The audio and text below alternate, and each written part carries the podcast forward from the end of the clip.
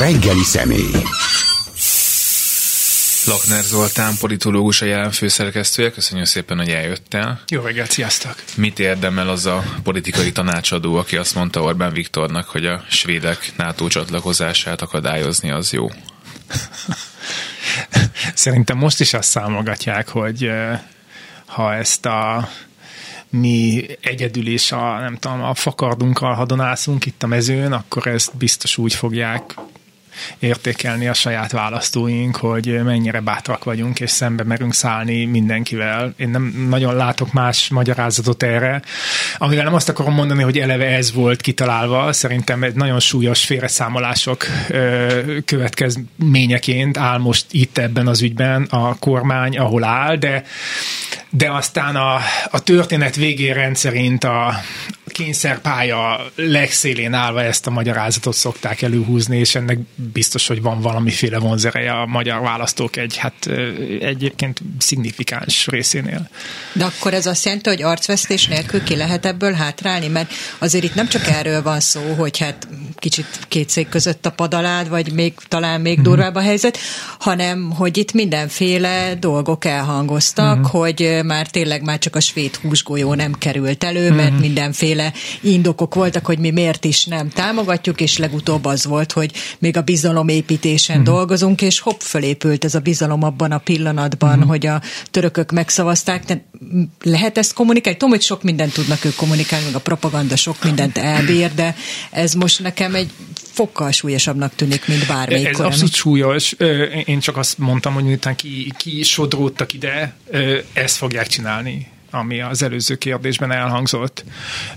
Egyébként a kényszerhelyzet szerintem annyira súlyos, hogy ennek az egész ügynek a kapcsán nagyon mélyen el lehetne amúgy gondolkodni, hogyha ennek volna bármiféle tere a magyar közéletben, vagy ez bármilyen hatással lenne a kormányra, hogy tulajdonképpen miért is van Orbán Viktor egyre gyakrabban abban a helyzetben, hogy vétóznia kell, hogy ezt az egyedül küzdünk típusú kommunikációt kell alkalmaznia. Szerintem érdemes végig gondolni azt, hogy hogy az elmúlt, hát most már közel másfél évtizedben hogyan játszott el szövetségeket. Ugye ez az a svéd kormány, amelyet a svéd demokratáknak nevezett ottani szélsőboldali pár támogat. Pontosan az a felállás van Svédországban, amit Orbán Viktor annyira akar, hogy a, hogy a jobb közét meg a, meg a tőle jobbra lévő pártok azok működjenek együtt, és ők hozták ezt az eredményt. Én olvastam, talán Guardian svéd tudósítója szemlézte a svéd sajtót, és ott valami olyasmit olvasni lehetett, hogy eh,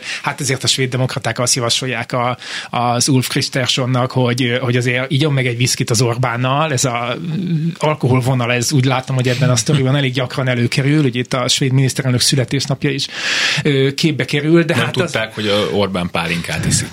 Igen, bort is iszik szerintem, Igen. ugye volt borozós videója is az elmúlt években, de hogy oké, okay, ezt mondták, tehát nyilván valamivel megengedőbbek ebben, a, ebben az ügyben, de nem tudták rávenni a saját miniszterelnöküket, hogy változtassa meg az álláspontját, és ez annyiból tényleg elgondolkodható, hogy azok az emberek, akikkel Orbán szemben áll az európai politika világában, ezeknek egy jelentős része egykor a szövetségese volt. Donald Tusk még a néppárti ö, időkben jó tíz évvel ezelőtt, ugye a 14-nek őszén távozott talán az Európai Tanács élére, hát ő, ő védte Orbánt, ugye Orbán Viktor 2010-es első miniszterelnöki útja Donald Tuskhoz vezetett Varsóba.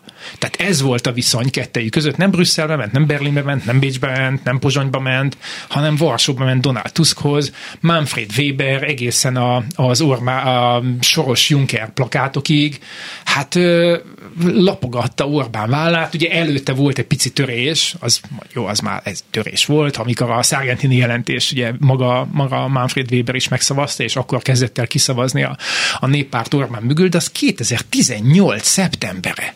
Tehát nyolc éven keresztül ő is Orbán szövetségese volt. Tehát, hogy ez több, ilyen értelme több, mint arcvesztés, tehát szerintem ez egy ilyen felesleges ellen, ellenséggyűjtés. Ugye Manfred Weber nem csak önmagában érdekes, hanem abból a szempontból is, hogy a bajor keresztény szocialistáknak a, a legmagasabb poszton lévő európai embere, tehát a bajor keresztény szocialisták talán még 19 elején is a ilyen szokásos januári párgyűlésükön éppen csak pajzsra nem emelték Orbánt, akit akkor már nagyon sokféle kritika ért. Tehát, hogy azt értem kényszerhelyzet alatt, hogy ezek az emberek akár Ormán szövetségesei is lehetnének, és azt a szlalomozást, amit ő egy, majdnem egy évtizeden keresztül csinált az európai politikai életben, ezt most is csinálhatná. Tehát ez a hadonászás a karddal, meg a hadonászás a vétóval, ez ennek a kényszerhelyzetnek a következménye, és nyilván ebből próbálja a legtöbbet kihozni.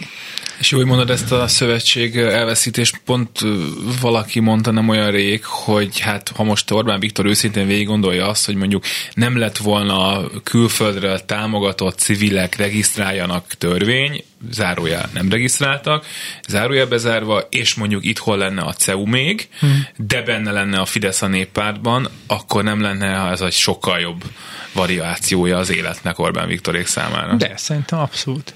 Tehát ö, most említettem példaként ezt a 19-es ö, Juncker ö, mellett Soros Győr plakátod, most bárki komolyan azt gondolta, ott a, nem tudom, a Rogán művekben, tehát 19 az egy szintén európai parlamenti választási év, hogy anélkül a Fidesz nem nyerte volna meg az EP választást abban az évben. Mert értem én a belpolitikai okokat, de tulajdonképpen ez mit adott hozzá az ő szavazótáborához? Szerintem semmit. Ellenben legyalult a, a nemzetközi szövetségi rendszerét, és mégiscsak kényelmesebb volt azért az, hogy, hogy ők benne, benne vannak ezekben a, az európai formális együttműködésekben jelzem, még például ez sem volt ahhoz elég, hogy Angela Merkel 2019 nyarán a pán-európai piknik 20. évfordulóján Magyarországra érkezve nem mondja azt, hogy milyen jól költik el az EU-s forrásokat Magyarországon, és ez sikerült még tovább darálnia aztán tényleg ezek a, mint a teniszben a ki nem kényszerített hibák. És persze, igen, utána ez a propaganda gépezet bármit legyár, tehát most például elmagyarázzák a, ugye a híveknek, hogy azért nem jön a svéd miniszterelnök, mert egy olyan a, alja ember, hogy inkább szülinapi partikat tart, meg nyaralni megy. Jelzem, ez nem tudom, hogy mennyiben emeli meg Orbán Viktor jelentőségét, tehát hogy egy olyan fontosságú politikus ezek szerint, hogy inkább nyaralni megy a svéd miniszterelnök, ha ez valóban így van. De hát ezt az egészet nem kéne csinálni, mert egyébként már azokban az informális, a, a formális szervezetek belül informális érintkezésekben Orbán, ha akart volna valamit, ezért a csatlakozásért cserébe már réges megkaphatta volna. Ugye 20 hónapja zajlik talán ez a cirkusz a svéd csatlakozással. Igen, és még erre sem sikerült időt szánnia, hogy legalább kitalálja, hogy akkor mit kér cserébe. De ar- arról beszéltünk itt reggel Jánossal, hogy jellemző azért nagyon ráz a hazárdírozás, ami beszokott mm. néha jönni, sőt múlt héten erről beszélgettünk mm. Pesnik Mária Zitával, hogy mm. még ez a teljesen feje tetejére állított gazdasági vaklövöldözés is akár bejöhet neki. Ebből kijöhetett volna jól? Mert most ez úgy tűnik, hogy ez még a hazárdírozáson belül is egy csúcsra járatott valami, tehát tényleg a 27-esre tett föl mindent a piros 27-esre, de ebből kijöhetett volna akár jól is? Már most a csatlakozás, a hát svéd csatlakozás, a akadályozásából. Hát nézd, ugye a, a, a fatalista magyarázat, vagy a fatalista ö, megközelítés az, az az, hogy és a végén emiatt egyetlen szavazatot sem fog elveszteni Magyarországon. Most ez egy másik kérdés, és szerintem az Orbán tanácsadok, mert Jánosnak az első kérdése erre vonatkozott, hogy ők mit érdemelnek. Én azt gondolom, hogy ők néha az okot meg az okozatot összekeverik, vagy a szándékot a következménnyel összekeverik. Tehát attól, hogy nulla szavazatot vesztenek, abból nem következik, hogy ők direkt ezt csinálták volna, vagy hogy nem, nem lehetne ugyanezt az eredményt sokkal kisebb ö, erőbefektetéssel, vagy sokkal, sokkal ö, kevesebb híd felégetésével is elérni éppenséggel, szóval szerintem ezt a nulla szavazat elvesztését másképpen is ö, ö, meg lehetett volna tenni. Ugye itt az a probléma, hogy, hogy miközben van egy olyan felállás a, ebben az egész magyar politikai térben, hogy hogy úgy tűnik, hogy Orbán nem csak ilyen főideológus, aki ugye már az egész világon, aki ide járnak ezek a, ezek a szélső jobboldali, radikális jobboldali emberek, és ilyen erekjeként próbálják megérinteni, nem tudom én, Orbán Viktor zakó ujját, és ő, ő szeret ilyen stratégiai szövegeket hangoztatni, amiben annyiból tud előnyt szerezni, hogy én nem nagyon látom a, azt, a, azt a, erről beszélgettünk itt egyszer, szóval azt az alternatív tusványost, ahol valaki más fölmegy a színpadra, színpadra és egy másik stratégiát mond, de ezek a szövegek, bocsánat, ezek zavarosak. Tehát valaki végigolvassa, hogy mondjuk 2000, csak nem, nem, nem adok ilyen nehéz leckét, tehát csak 2022 nyarától ezeket a stratégiai Orbán beszédeket, ezek hogy mondjam, elképesztő szöltségek vannak benne, de tényleg, és itt nem, nem az én ízlésemről van szó, hanem alapvető tisztázatlanságok vannak. Szóval csak mondok néhány példát erre. Trump visszavárása. Én értem, hogy ez megfogja, tehát hogy megerősíti Orbánnak majd ezt a látnoki arculatát, vagy nem tudom, tíz választásban háromban eltalálja az eredmény, nem mondjuk se a spanyolban se. Na mindegy, szóval, hogy, hogy van, amit nem sikerül eltalálni, de egyébként, hogyha Trump hátat fordít a NATO-nak, kereskedelmi háborúba kezd az EU-val, erre ugye mind lehet ö, számítani, ö, ebben nekünk mi lesz a jó? Szóval magyarázza már el valaki, hogy ebben mi, ebben mi lesz a jó Magyarország számára, a, amelyik mégiscsak itt van Európában. Most arra nem beszélve, hogy Trumpék megveszegedetten Kína ellenesek.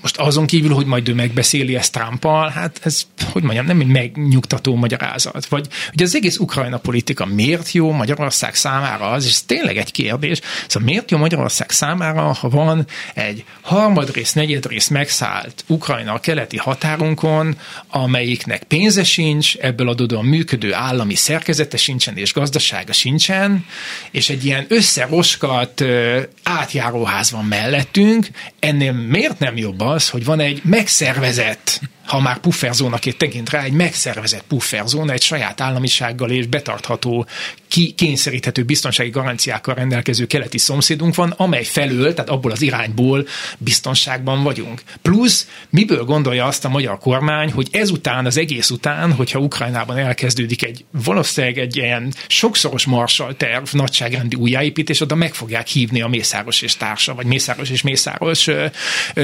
ö, csoporthoz tartozó építőipari cégeket. Tehát ki fogunk maradni valószínűleg egy iszonyatos bizniszből, egy, egy úgy, hogy még a szlovák miniszterelnöknek is van annyi esze, ugye kicsit más mondott Ungváron tegnap vagy tegnap előtt, mint amit itt mondott Budapesten, és kifejezésre jutott, hogy a szlovákok részt akarnak majd venni ebben az újjáépítésben. Miért jó nekünk, hogy ebből kimaradunk? És még tudnék egy pár ilyen témát mondani, ahol egyszerűen nem illeszkednek össze ezek az elemek, és ez a, ez a, a lövöldözés, ez a, azt mondta nekem egyszer valaki, hogy a Szűz Zoltán Gábor mondta egyébként, hogy, hogy, hogy ez a, szóval, hogy mint hogyha az is a, a kormánynak a, az önképéhez tartozna, hogy, hogy ők mindig valamilyen huszárvágást csinálnak, és hogy ők azért se azon az úton haladnak, amin úgy szokás haladni, mert ők megmutatják, hogy másképpen is lehet haladni, és ez néha jó eredményre vezet, néha nem vezet jó eredményre, de valójában én azért a 2010-es évek konjunktúráját nem Matolcsi György zseniális politikájának tulajdonítom, nem vitatom el tőle, hogy ő is hozhat időnként jó döntést, de hogy, de hogy ez tehát egy alapvetően kedvező környezet volt körülöttünk, aminek a, aminek a következtében föl lehetett ülni egy hullámra, és egyébként a, a Szűzoltángából annyira eltalálta ezt a huszárvágást, hogy Orbán Balázs legújabb könyve, az már ezt a címet is viseli. Tehát ők így is tekintenek magukra, hogy ilyen huszárohamokkal és ilyen meglepetésszerű támadásokkal menetelünk. Most láttam a Demokrata címlapján Magyarország kulcsország címmel a nyilatkozatot, ugyanez az Orbán Balázs, aki ez a, az ő főnöke Orbán látomásaihoz láthatóan szolgáltatja az olvasmányélményeket. Amúgy ez tök jó, hogy az embernek van egy olyan stábja, amelyik folyamatosan eléteszi a, az éppen aktuális szövegeket. Szóval én, én mondjuk ezt a szerepet magát szívesen látnám mm-hmm. ellenzéki oldalon is, tehát hogy van egy emberem, aki olvas, és, és táp, táplálja az én, én stratégiai, meg, meg ideológiai gondolkodásomat. Most a tartalmát azt, azt tényleg hagyjuk, de mondjuk azt például érdemes lenne tisztázni, hogy hát mégis kinek a számára vagyunk kulcsország. Ez lesz a ellenzéknek az egyetlen mai tanácsunk, hogy olvassanak.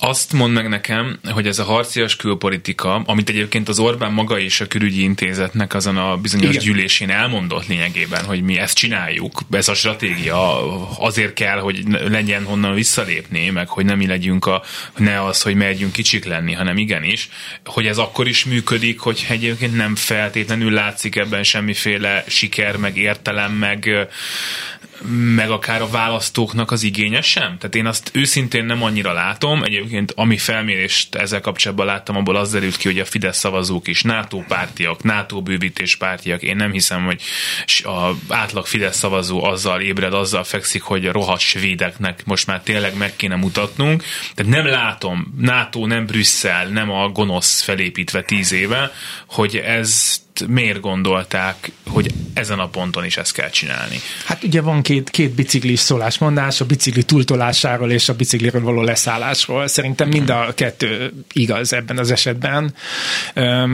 tehát amiről a külügyi intézetben beszélt Orbán, az szerintem tipikusan annak a lenyomata, hogy ideológiát csinálsz ahhoz, a, am, am, amilyen helyzet kialakult a saját döntéseit következményeként. Én azért még emlékszem arra, nem volt az annyira régen, hogy Orbán Viktor úgy politizált az Európai Unióban, hogy, hogy az Európai Tanácsülés szüneteiben, azokban a négy szemközti, hat szemközti, nyolc szemközti tárgyalásokban ki, ki tárgyalta magának azokat a részmegegyezéseket, amelyekkel ő együtt tudott élni, a nagy részét megszavazta a közös rendelkezéseknek, szóval ez a vétóval való hadonászás. Jó, hogy a külpolitikában ugye orosz párti álláspontot képviselve a közös álláspont kialakulását talán már sok esetben korábban is megakadályozta, meg a menekültügyben ugye voltak olyan szembeszegülések, amelyek tényleg frontvonalbeli politikai kérdések voltak, de úgy általában a dolgok elrendezésének ez volt a módja. Ugye ezért volt például Merkel és Orbán között abban egyetértés, hogy hogy, mert ugye Orbán Viktor például úgy emlékszik, hogy Manfred Weber bizottsági elnökséget megakadályozta, nem, nem ő akadályozta meg, Merkel és Macron akarta azt megakadályozni, hogy ezek a, ezek a választásokon bejutó párcsaládok, ezek csak úgy jelölgessenek. És ez pont egybeesett Orbán érdekeivel, mert nekik az volt az elgondolásuk az államfő kormány, állam és kormányfők tanácsáról, hogy ott ők leülnek, és akkor 27-en elintézik a dolgokat a külső zavaró tényezők nélkül. Hát ez nagyon távol van attól, amit itt a külügyi intézetben Orbán ehhez képest három-négy-öt évvel később mond. Tehát ez egy, ez egy általa létrehozott helyzet, hogy a bicikli túltolásra én csak azt mondom, hogy tehát ez a, ez a ez a Juncker soros plakát, szóval te, teljesen felesleges és értelmetlen dolog, ami beizzított egy csomó olyan dolgot, aminek egyébként sokkal korábban föl kellett volna tűnnie. A, hát igen, igen, jelentős opportunizmusról számos alkalommal ö, ö, tanúságot adó ö, európai néppártban, de ott akkor beindította ezt a dolgot, mert olyan személyes ellentétek születtek belőle, amelyek, amelyeket addig Orbán gondosan került, és nem hiszem, hogy szándékosan ment be ebbe az utcába, azt hitte, hogy belefér, és nem fér bele. Akkor nézzük a másik oldalt, a reakciót, mert arról te is beszéltél, hogy ezek az emberek, például Manfred Weber korábban szövetségesek voltak, sőt, mielőtt hát elég hathatós És kampányoltak Orbánnak. Hát pontosan. 14-ben, és, 18-ban. És hát az egyik ilyen leg elemi példa, amikor mielőtt kilépett volna, vagy hát némi segítséggel kilépett volna a néppártból a Fidesz, azért Manfred Weber idejött, és, és személyesen meglátogatta Orbán Viktort, a svéd miniszterelnök meg inkább ja, igen, elmegy nyaralni. Volt az, hogy letakarták a plakátokat a, a, a, a gyorsforgalmi úton, hogy a repülőtérről befelé a városban Egy kis kozmetikai intézkedés igen. azért kellett, mielőtt megérkezik, igen. Na most ehhez képest van az, hogy a svéd miniszterelnök meg elmegy nyaralni, és még ezt így közlik is, hogy itt van egyfajta paradigmaváltás, hmm. vagy egyszerűen arról van szó, hogy az Manfred Weber volt, az az Unió, ez meg a svéd miniszterelnök, és hát különböző né- típusokról beszélünk. Nézd, a svédek azért elég kemények voltak végig ebben a jogállamisági ügyben, és egyébként ebben például van folyamatosság, tehát a szociáldemokrata kormányokhoz képest ez a, ez a mostani jobboldali kormány igazából nem változtatta meg a hozzáállását, aminek talán az is az oka, nem vagyok sajnos eléggé otthon a svéd belpolitikában, pedig jó lenne, de én azt is gondolom, hogy ezt aztán arra is fölhívja a figyelmet, hogy, hogy csak ez egy harmadik olyan dolog, ami szerintem tisztázatlan az Orbáni stratégiában, hogy oké, okay, és akkor mondjuk Gert Wilders lesz a holland miniszterelnök, meg van most ez a svéd kormány, és akkor most az az elképzelésünk, hogy Gert Wilders odaáll a a választói elé, akik alig várják, hogy kihúzzanak az országból a menekültek, és a Holland, Hollandia legyen a hollandoké, és a hollandok pénze legyen a hollandoké, és arra fogja rábeszélni őket, hogy adjunk pénzt az Orbánnak. Hát ugye ez a svéd kormány, amelyik egyébként ugye a kicsit a, ugye a, nem lehet csak úgy lebontani a jóléti államot, de hogy, de hogy ugye kicsit ebből úgy vissza akar venni, hát elég jól tud amellett érvelni, hogy ami pénzünk van, azt tartsuk itthon. Szóval ez is benne van ezekben a vitákban, nem véletlenül, hogy ugye a svéd kormány is ö, színezettől függetlenül ugye a fukaroknak a, a, az uniós koalíciójához tartozik, ők ugye nettó befizetők, ők tényleg nettó befizetők, ö, Magyarország nem az, bármit is mond Orbán Balázs. Ö, Szóval, hogy hogy van ez pontosan elképzelve? Tehát hatalomra fognak kerülni ezek a nacionalista országok, és majd ők elkezdik osztogatni a pénzt Közép-Európának. Szóval, hogy ez az egész dolog, tehát hogy lehet örülni az AFD-nek, de és akkor az AFD-nek a listavezetője majd azt mondja, hogy csináljunk. Nem hiszem, hogy ez így holnap megvalósul, hogy majd Dexit népszavazást csinálnak Németországban, de hogy miért örülünk ennek? Vagy miért örül ennek a magyar kormány? És akkor mi lesz, hogyha Németország nem lesz bent az Európai Unióban? Akkor nem, nem arról fog szólni a vita, hogy adjanak-e több pénzt, nem lesz miből több pénzt adni. Szóval, hogy ez az egész dolog nincsen, nincsen ilyen formán összerakva, ez az egész stratégiai ügy, a másik pedig, hogy hát igen, a svéd kormánynak mindig is ez volt a magatartása, a én nekem az a tapasztalatom, ö, ö, uniós belső viszonyokat nálam sokkal jobban ismerőkkel gyakran beszélgetve, hogy az elmúlt években a tanács ban is, tehát az állam és kormányfők tanácsában is megváltozott a hangulat, és most ne arra gondoljanak a hallgatók, amikor látjuk ezeket a képeket, hogy Orbán egyedül áll a sarokban, és nem, szóval, hogy nyilván nem, nem, igen, hogy, tehát, hogy nem úgy zajlik-e az elszigetelődés, hogy fú, hát tényleg rá se néznek, olyan értelemben nem tud elszigetelődni egy uniós országnak a, a miniszterelnöke, hogy, hogy senki nem áll vele szóbát, ott van a tanácsüléseken, ugye a svéd miniszterelnök is, vagy hát a svéd kormány is arra hivatkozott, hogy hát ők eljárnak a tanácsülések, havonta látják egymást, tehát hogy nem, nem kell neki emiatt itt külön akár a nyaralást fölfüggesztve, hát tényleg nem tudom, hogy valójában itt van-e időbeli egybeesés, ide rohanni a Budapestre, mert egyébként ők tudnak beszélni. Tehát ez a másik dolog, hogy van egy ilyen, egy ilyen, egy ilyen olyan értelemben hangulatváltás, hogy valamilyen módon kiismerték Orbánt, és azt hiszem, hogy azoknak az állam és kormányfőknek, akiknek tényleg az a, tehát az ezer gondjuk, bajuk mellett elmennek havonta egy uniós csúcsra, és akkor jön az Orbán, és megvétózza azt, amiben ők 25-26-an egyetértenek. Szóval ez nem vet jó fényt valakire, tehát nem azt a benyomást keltő, hogy vele, vele milyen klasszul együtt lehet működni, és én őszintén nem gondolom, hogy az előbb mondottakból következően az, ezen olyan nagyon sokat változtatna az, hogyha más összetételű kormányok kerülnének hatalomra. És van egy harmadik dolog ebben a konkrét ügyben, amire az Eszter utalt korábban, hogy mondjuk igen, 20 hónapot, tehát nem egészen két éve zajlik ez a svéd csatlakozással, tényleg nem volt egyetlen indok sem. Szóval minek jön ide a svéd miniszterelnök tárgyalnia? Miről? Hát ott volt a magyar par- parlamenti, hát szóval a kormánypárti képviselőkből álló ö, küldöttség, és ö, hát emlékszem, a, tehát a, a általam elérhető nyelveken szemlézett svéd és finn sajtó ilyen értetlen obszervációval ö, ö, követte ezt a dolgot, hogy ide jöttek, oké, de hát nem mondtak semmit hogy mit akarnának. Ráadásul most úgy tűnik, hogy az Orbánnak sürgős, hiszen utoljára maradt, és feltetőleg a svéd miniszterelnök megnyalta, megnyalta a szája szét, és azt mondta, jó, hát akkor most hát, mi szivatunk téged. Ha törököken túl vagyunk, akkor lehet, hogy azt gondolja, hogy a, a, esetleg a magyar kormány már sikerül valahogy leküzdenie. Azt mond meg nekem, hogy szépen levezettük most ezt a szövetségeseket, hogyan vesztette el szépen lassan Orbán Viktor meg a magyar kormány, hogy ennek mi a lecsapódása a belpolitikában. Nekem az látszik, hogy amikor a miniszterelnök találkozik egy Macronnal, vagy Igen. bárkivel,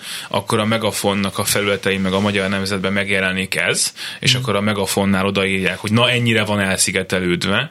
Azt is látom egyébként a kutatásokban, hogy egyébként a magyar választók amúgy azt szeretik, hogyha vannak szövetségeseink, meg együtt működünk.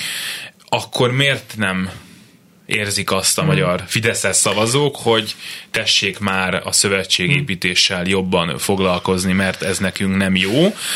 Ki követ itt el hibát, hogy ezt nem érzékelik a mhm. választók, hogy erőteljesen? Hát nem tudom, nektek mi itt a Klubrádióban a szerkesztői tapasztalatotok. Nekem az, hogy a külpolitika először is nem nagyon érdekli a magyar választópolgárt. Szerintem a jelenben nagyon szuper külpolitikai cikkek vannak, nagyon jó szerzőktől.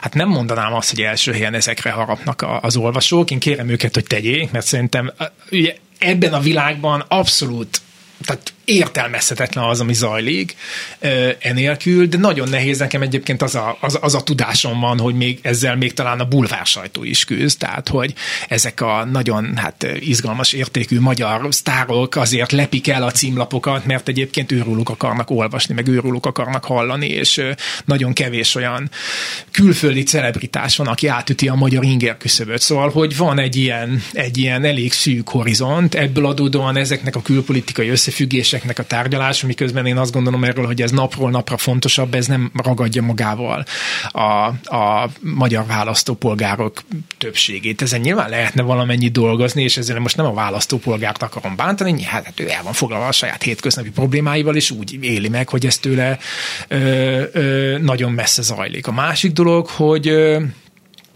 hogy nyilván egy érz, ugye a politikában, miközben ilyen nagyon okosakat mondunk egy reggeli műsorban, a, a közben valójában a politikában ugye érzeteket, érzelmeket árusítanak első helyen, és ugye ha tényleg az az érzet van, hogy itt van ez az ember, az Orbán, aki most a mi nevünkben jól megmondja másoknak, és nem fél attól, hogy beolvasson az amerikai elnöknek, én én gondolatom, hogy ez egy jó nagy hülyeség, persze, mert mit nyerünk vele, de valójában ez egy olyan, olyan, olyan, hát igen, egy olyan érzet, egy olyan benyomás, ami, ami egy ilyen erős vezetőnek a, a képét kelti, amihez nyilván az is hozzátartozik, és akkor sajnos, bár és próbálom kérni, muszáj valamennyire kilukadni az ellenzékhez, hogy Hát, hát látok-e más hasonló figurát? Most nagyon direkt mondok távoli példát, tehát nem is akarom, majd mondok egy relatíve közeli, de szóval Horn Gyula a 90-es évek elején is a Horn Gyula volt. Tehát a, az MSP karanténban volt, 10%-ot kapott a választ, vagy 11-et kapott a választásokon, ült 33 képviselőjük a 386 fős parlamentben, és a Horn Gyula, ha elment, akkor még bomba, akkor fogadta őt a német kancellár. Tehát, hogy olyan hihető volt, hogyha majd ők valamit csinálnak magukkal, akkor, akkor ez az ország el lesz helyezve a térképen. Miért ki az ellenzék külpolitikusa? Na jó, hát oké, szóval erre próbáltam nagyon udvariasan kiukadni, és egyébként volt egy mozzanat 2021 végén, ugye akkor is már én meg nem tudnám mondani, hogy éppen miről vitatkoztunk, az európai, vagy vitatkozott a kormány az uniós intézményekkel, ugye akkor volt az, hogy Macron elnök, ja igen, akkor a franciák adták az uniós elnökséget, voltak aktuális ügyek az asztalon, és Macron idejött Budapestre tárgyalni Orbánnal, majd ezt követő, vagy az Orbán tárgyalását követő hírekről is próbálok mondani egy mondatot, szóval idejött Budapestre, és Macron egyedüliként igen, azt hiszem egyedüliként ebben az egész másfél évtizedben megtette azt a gesztust, hogy bő fél évvel a választás, vagy fél évvel a választás előtt találkozott az ellenzéki vezetőkkel is. Dobrev Klárával, Donát Annával, de hát legfőképpen Márkizai Péterrel. Hát én nem tudom, hogy nincs, nincs értesülésem arról, hogy mi volt a, a Macronnak a benyomása, szerintem izgalmas lenne interjúkat készíteni a résztvevőkkel, hogy ő rájuk milyen benyomást tett Macron, és ő rá milyen benyomást tettek ezek a, ezek a résztvevők, de hogy mondjam ezt udvariasan, tehát, tehát nekem mondom inkább azt, amit, ami a nyilvánosságban elhangzott, másnap, vagy talán aznap este Márkizai Péter bement az ATV egyenes beszédbe, és abban a beszédben talán egyszer sem mondta ki Macron nevét hanem azt mondta, hogy Gyurcsány Ferenc meg Jakab Péter. De ez tényleg így volt, vissza lehet, vissza lehet keresni, tehát hogy én remélem, hogy nem ez hangzott el ezen a tárgyaláson, de hogy, de hogy hát ugye ilyenfajta mintavételek vannak. Tehát ez egy nagy lehetőség volt, hogy itt be lehet lépni egy politikai térbe, észre lehet venni, hogy van ellenzéki vezetés, amelyikkel érdemes tárgyalni, van egy miniszterelnök akivel érdemes tárgyalni, de hogyha ő maga egyébként ebből a, ebből a tárgyalásból nem azt vitte el, hogy akkor én most már azon a szinten vagyok, hogy Macron elnök tárgyal velem, hanem azon ment tovább az árnyékboxolás, hogy de milyen csúnyát mondott Trump, biztos mondod, Gyurcsány Ferenc vagy Jakab Péter, akkor, akkor akkor nem, nem történik meg az a, az a szintlépés, ami ahhoz kell, hogy az unióból nézve és partnernek lássanak minket, és akkor még egy, egy de ez csak egy ilyen, ez csak ilyen bónusz, hogy én egyébként azt is gyakran látom, és ez nyilván nem a klubrádióra vonatkozik, hanem és nem is a jelenre. És, nem is el, és mindenki másra vonatkozik, szóval akinek nem inge neve magára, én nagyon gyakran látom azt, hogy, hogy mennyire, szóval, hogy ebben is mennyire letapogatható az, hogy mennyire Orbán központú ja, a, a magyar sajtó. Orbán tehát, Viktor szövetségese kikapott kapott a nem tudom milyen választáson. Hát, igen, egy-kettő, Orbán Viktor ismét találkozik Macronnal, miközben ugye Jacques Delors temetésére utazik. Orbán Viktor, eh, ahogy elutazott oda minden, minden eh, Európai Uniós kormánynak a vezetője, vagy magasrangú képviselője, de ez úgy jelenik meg, igen, széles részében, és nem csak kormánypárti részében a magyar sajtónak, hogy hát fú, három héten belül ismét találkozott Macron elnökkel. Tehát hát ha az egész világunk, tehát ez a az Axis Munding Orbán Viktor, akkor persze nagyon nehéz egyébként, ha még föltűnnek tehetséges, akár külpolitikusok, akár más politikusok is. Nyilván igen, jó, itt nem tudom, akkor meg látszik ez a, a reakció, de, hogy, de hogyha föltűnnek, azért vannak tehetséges emberek, hát azért az ő, az ő, az ő ö, ö, ellenpontként való megjelenítésük is azért elég nehezen alakul ki, úgy, hogyha egyébként állandóan csak Orbán körül forgunk. Akkor én még forgok egy kicsit Orbán Jó, hát de... bizonyos értem elkerülhetetlen, mert ebben élünk, persze, csak szerintem ezek, amiket mondtam példaként, ezek, ezek meg felesleges dolgok. E, ez, ez így van, meg az is teljesen jogos, amit János mondott, hogy Orbán szövetségesen nyert, tehát meg lehet azt fogalmazni úgy is, hogy érdekes legyen még úgy is, Igen. hogy nem azt kezdjük, hogy Orbán szövetségese. Tehát Orbán Viktor, igen, a uniós szövetségesek, volt ez a bizonyos ajánlata Meloninak, amit aztán ja. nem fogadott el, hogy csatlakozon a párcsaládba, ha feladja az Ukrajnával Ezt tudjuk már, hogy nem fogadta el? Vissza, hát én, én úgy, hogy nem, nem kérte felvételét, az, az volt a hír, aha, aztán aha, nem tudom, hogy azóta aha, mi van, meg okay. hogy van, én, én így tudom, de elemzők azt mondták, hogy azért sem feltétlen akarhatja ő ezt, de hát ez már ilyen elemzői eh, gondolkodás, érdekes, de szerintem sok logika van benne, mert hogy arra épít most sok mindenki, hogy majd erősödik a szélső jobb, és akkor ott majd lesznek mindenféle párcsaládok, ahol majd tárt karokkal, és akkor most visszautalnék arra, uh-huh. amit te is mondtál, uh-huh. hogy oké, okay, erősödik a szélsőjobb, és akkor mi van? Tehát ott lesznek a párcsaládba nacionalista, euroszkeptikus politikusok jellemzően, hiszen ők vannak azon az oldalon, akik nyilvánvalóan nem arról híresek, hogy majd összefognak, majd támogatják a mm. magyar miniszterelnököt, lehet nekünk abból bármi hasznunk, hogyha lecseréljük a mostani jobb szélén lévő, tehát a centrumtól azért jóval jobbra mm. lévő szövetségeseinket eh, a széljobbra? Mert én nem látok ebben mm. semmi. Mm. Um, jó, előre bocsátom a kételjeimét, és elmondom, hogy szerintem hogy van. A kételjeim annak szólnak, engem a, nem tudom, az egész elemzői karrierem azért arra tanít meg, hogy nagyon sok olyan dolog megtörténhet, amiről én azt gondolom, hogy nem történhet meg vagy nagyon kis esélyt adnék rá, és ez a kormány a jelzett huszárvágások következtében hajlamos olyan megoldásokat találni, rengeteg erőforrást belértve az időt is például elégetve, hogy a végén kijelenthesse szegény megboldogult Verebes József valami vereség sorozat végén, amikor nyert a, akkor éppen vasas edző volt, nem tudom. Akkor volt talán egy ilyen mondat, hogy tudtam, hogy egyszer beleszaladnak a késbe, tehát öt vereségből egy, és akkor na jó. Um, Szóval, hogy erre, ez a, erre a fajta hozzáállásra van, van hajlama szerintem a magyar kormánynak. Amit amit fölvetsz, abban azonban én tartalmilag egyetértek, ugye azt tudjuk, hogy hogy, és országonként is kimutatható, hogy nagyon sok helyen erősödnek a, a jobb középtől jobbra álló, szélsőséges radikál, most ez egy külön nem tudom, fejezet lehetne, hogy ezeket definiáljuk, de ez nem én értek a legjobban, vannak nagyon jó szélsőbb szakértők. Szóval, hogy ezek a jobboldali pártok erősödnek, és ugye most éppen napvilágot látott egy olyan kutatás, ami azt mutatja, hogy akár még az is lehetséges, hogy az Európai Parlamentben a néppárt, a, az európai konzervatívok és reformerek és az identitás és demokrácia együtt többségbe kerülhet. Csak hogy itt az van, hogy hogy ez azért körülbelül ugyanolyan, mint a magyar ellenzéki pártok támogatottságának a, a, az, a mechanikus összeadása. Szóval azért ez nem így működik, több okból sem így működik. Egyrészt az ECR és az ID között tényleg nagyon komoly feszültség van, részben tartalmi ügyekből, részben azért, mert az egyes tagpártoknak, pártcsaládoknak olyan pártok a tagjai, amelyek a belpolitikai életben hát véremenő küzdelmet folytatnak egymás, és ez vonatkozik egyébként a néppárt, ID, néppárt, ECR viszonyrendszerekre, és azon kívül van tartalmi probléma is, az, hogy az ECR Ukrajna párti, orosz ellenes, és a legatlantistább, tehát legamerika párti frakciója az egész Európai Parlamentnek. Szóval azért ezen a, tehát az, hogy akkor most csináljunk egy koalíciót Szálvinival, mert mindannyian, nem tudom, utálják a, a menekülteket, bár hozzáteszem, az olasz kormány álláspontja még Szálvinival együtt is tök más, mint a magyar rész, szóval most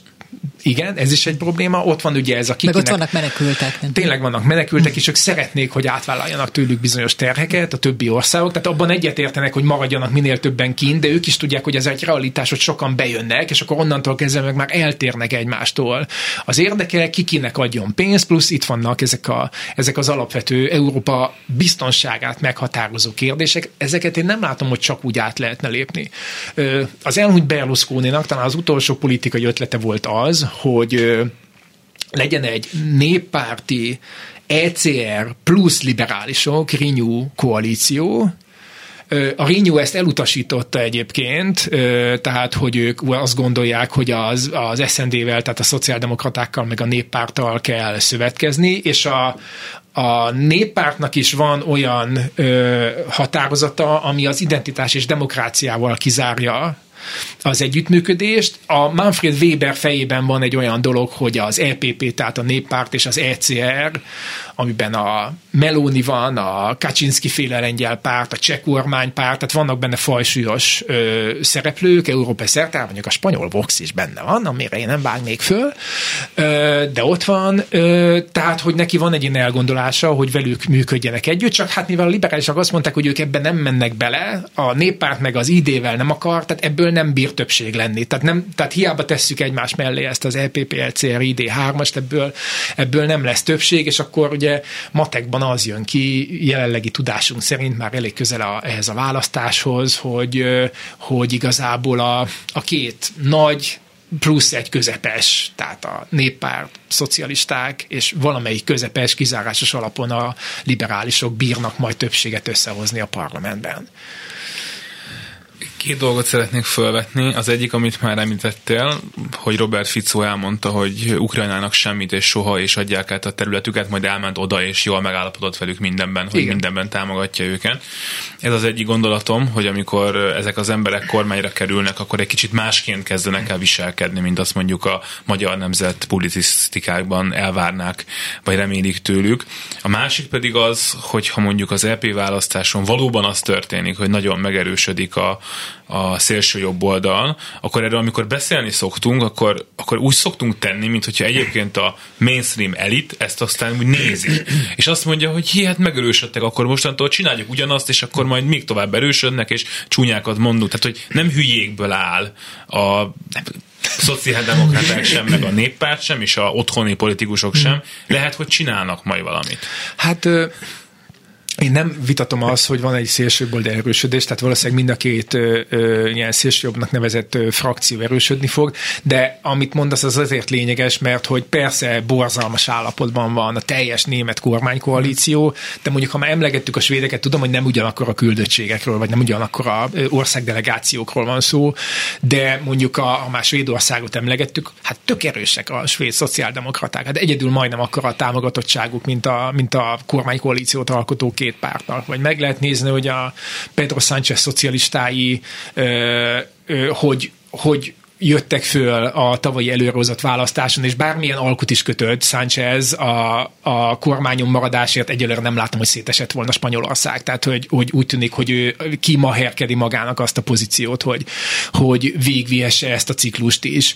Tehát, hogy ők például erősek, vagy pici ország, vagy hát legalábbis nálunk kevesebb képviselőt küld, a Szlovákia, ugye, de ott a ott most már egészen szoros a verseny, a Smer és a progresszív Szlovákia között. Egyébként is szerintem egy izgalmas tanulsága a tavalyi évnek a Sánchez meg a, meg a Simecska féle kampány, tehát hogy vannak ilyen fura országok, ahol a szocialisták szocialista kampányt, a liberálisok meg liberális kampányt csinálnak. Egészen elképesztő, és nem azon gondolkodnak, hogy úristen, mit nem mondjunk, mert az ellenfelünk kihasználja ellenünk, hanem arról beszélnek, hogy ők kik, és számukra mi a fontos. És mondjuk Lengyelországból is ugye ezek az egészen elképesztő hírek érkeznek a, a jogállam helyreállítási kísérlettel kapcsolatban.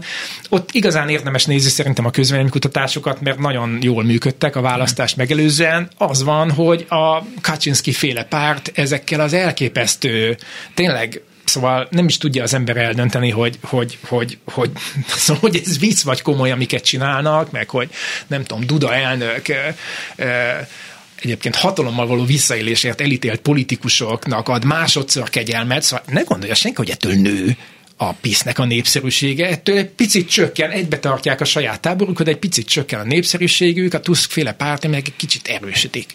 Szóval, hogy ők is nagyon sok képviselőt fognak küldeni a, az Európai Parlamentbe, a Meloni nagyon erős, a, a, az Olaszország fivérei párt élén, de hogy közben, közben meg ugye Meloni, és ugye ez is ehhez a jobboldali pártszövetséghez tartozik, hát láthatóan Meloni nagy élvezettel vesz részt az európai, hát elég ramaty állapotban lévő, de nagyok játékában, aminek pontosan az a, az a belépési pontja, hogy, hogy egy csomó szélsőséges programpontot, és főleg külpolitikai programpontot le kell magáról dobnia. Tehát, hogy ő tehát hogy, ez, tehát, hogy az rég volt, hogy ott ülnek a lépcsőn Orbán Viktorral, és Orbán Viktor mentorálja Melónit. Ezek, ez, szóval, hogy ez valóban nem, nem, nem így zajlik, és igen, hát ezek elég, elég nagy, hogy mondjam, spílerek azért a a politikai megegyezések megkötésében. Mondom, nincs kétségem, hogy politikusok az opportunizmusban a hatalom megtartása érdekében elég messzire el tudnak menni, de, de mondjuk az, hogy, és én sok kritikát meg tudok fogalmazni mondjuk Ursula von der Leyen bizottsági elnöksége kapcsán, de azért mondjuk ő kompromisszumkötésben, koalícióalkotásban ő a Merkeli iskolának egy ilyen, egy ilyen utolsó mohikánya, szóval nem, nem az van előttem, hogy meglátja az Európai Parlament új összetételét és, és kétségbe esetten elszalad, hanem, hanem megpróbál majd azzal dolgozni, amely rendelkezésére áll.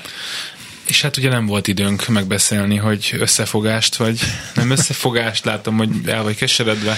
Igen. Laknár Zoltán, politológus, a jelen főszerkesztője volt a vendégünk. Nagyon szépen köszönjük, hogy eljöttél. Köszönöm én is. És ezzel a műsor véget ért. Elkészítésében segítségünkre volt Zsidai Péter, Lantai Miklós és Balogh Kármen. Most könyvklub jön, aztán pedig majd Báder Tamás hírei és a szokásos műsorokkal folytatjuk. Köszönjük a figyelmüket, elköszönnek a műsorvezetők. Herskovics Eszter. És Selmeszi János, minden jót kívánunk.